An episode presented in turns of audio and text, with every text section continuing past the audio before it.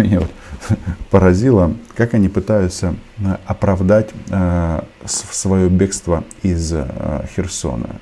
Есть у них там, ну, не настолько важно, что за источник, один из телеграм-каналов, которые облизывают э, на российских фашистов, потому что они сами являются фашистами. Вот они сейчас э, постят неких, некого российского десанта, который объясняет, что он объясняет. Это любопытно. РУСУ можно сказать только одно, это просто тикток войска. Они просто начали выкладывать видео, как они там отбили Херсон, а по факту они выложили видео с населенника, который мы держали 6 месяцев, которые неоднократно пытались захватить, выбить нас оттуда, но у них ничего не вышло, они понесли потери в живой силе и технике. И в итоге они выложили это видео после того, как мы оттуда отошли на следующий Подожди, щенок. Во-первых, вот это смотришь на вот это, ну, не знаю, может, на актера взяли, может, оператора какого-то переодели, надели на него маску, сзади какую-то трубу поставили, что, мол, мол, мол, десант. А может и десант. Хочется спросить, раз ты десант российский, что ты свое лицо-то прячешь? Чего тебе бояться? А? Ну вот эта вот фраза «тикток войска», а вам не кажется, что мы где-то это уже слышали про тикток войска? М? Только разница в том, что если э, воины Дондона с подстриженными бородами действительно там с березами воюют, ну, русскими, естественно. А здесь что по результатам? Вот такие Давайте назовем этого парня тем, кем он является. Где ты сейчас? Ты бежал? То есть ты, во-первых, э, отошли, бросили российский город, и почему-то никто не скучает по этим расам. Вот так вот у них обосновывается, что э, они не говна поели от ВСУ, а вот они ушли сами.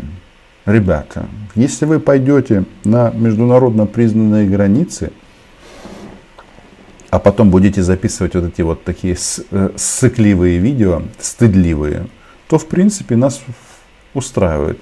Когда вы будете находиться все в Ростовской области, в Белгородской области, в Краснодарском крае, и будете называть нас нацистами, тикток войсками, бендеровцами или еще как-то, нам будет абсолютно все равно. Так вот, еще раз, я абсолютно убежден, что война на этом не закончится. Никаких договорников быть не может. Хотя может. Украина побеждает, россияне получают вот это вот главный и базовый договорняк до выхода на украино-российскую границу. Чем это все закончится? Значит, сейчас э, наступление будет продолжено, то есть не, не, я не имею в виду, что вот завтра будут освобождены новые территории, будет некая пауза, а, в части наступления. А, но все это время наша доблестная артиллерия будет фигачить по российским оккупантам. Они будут умирать днем и ночью, днем и ночью, а, иногда в обед, иногда с утра. Вышел, вышел посрал, посрать, умер. Видео такие, кстати, есть.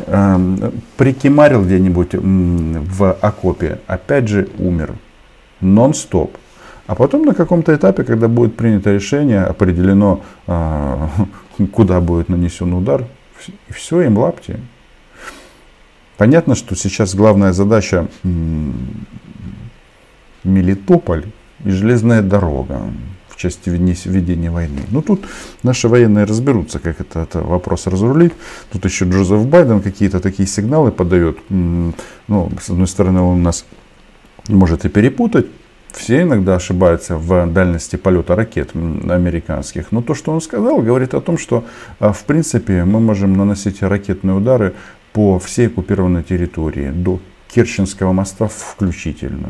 И это прекрасная новость. И говорит это о том, что вот так вот будет двигаться война. Когда эти мудаки рассказывают, что главное, чтобы Украина не форсировала, не форсировала Днепр, то хочется сказать, а нам не надо форсировать Днепр. Наша страна по левую, по правую сторону Днепра.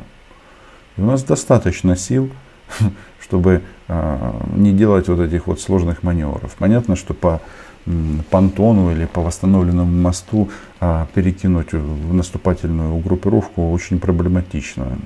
То есть как в этом, как в тире. Пойдем другим путем. Военные, военные разберутся. Чему я все это веду?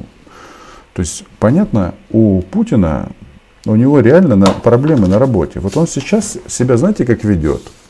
Делает вид, что ничего не происходит.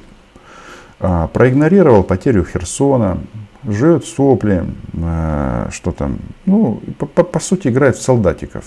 Он там, Венедиктов сказал, что собирается объявить все, всеобщую мобилизацию Российской, в Российской Федерации, чтобы мяса было еще больше. Я тогда хочу спросить сразу, а всеобщую мобилизацию ты собрался проводить? Подожди, подожди. Да ты вот этих 300 тысяч не можешь одеть. Вот эти, эти уже жены, матери уже задолбали своими вот этими ну, с.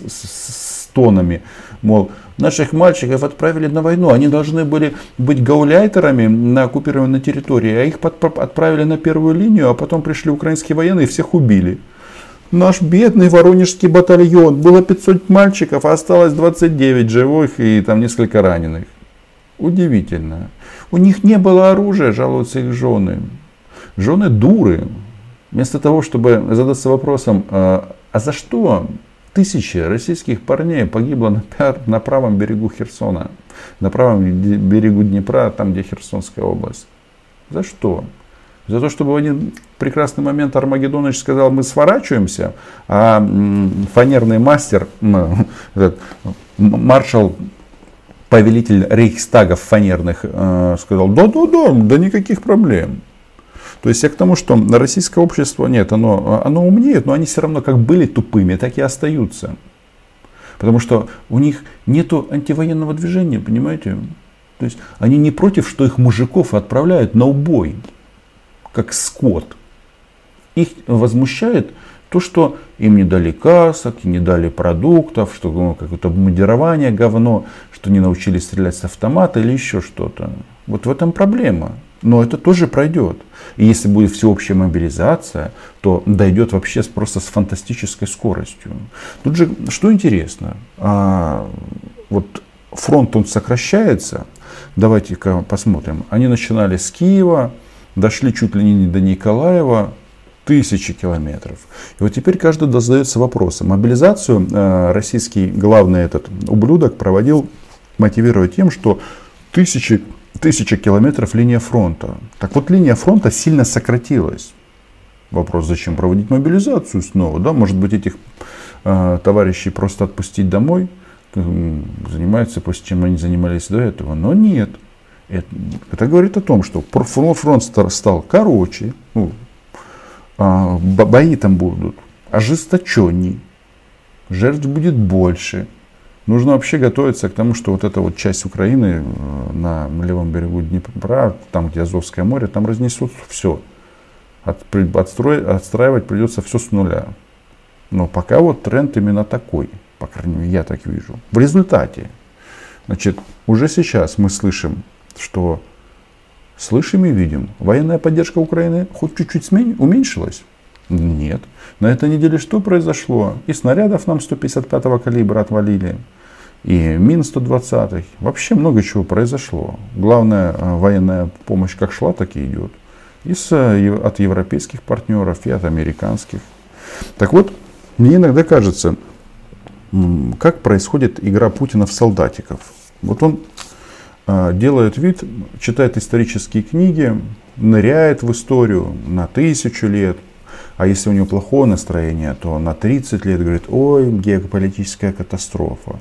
Но в целом у него все отлично. Ну что, он проснулся, пошел поел каши, позавтракал, поплавал, естественно, обязательно. Хочет жить долго.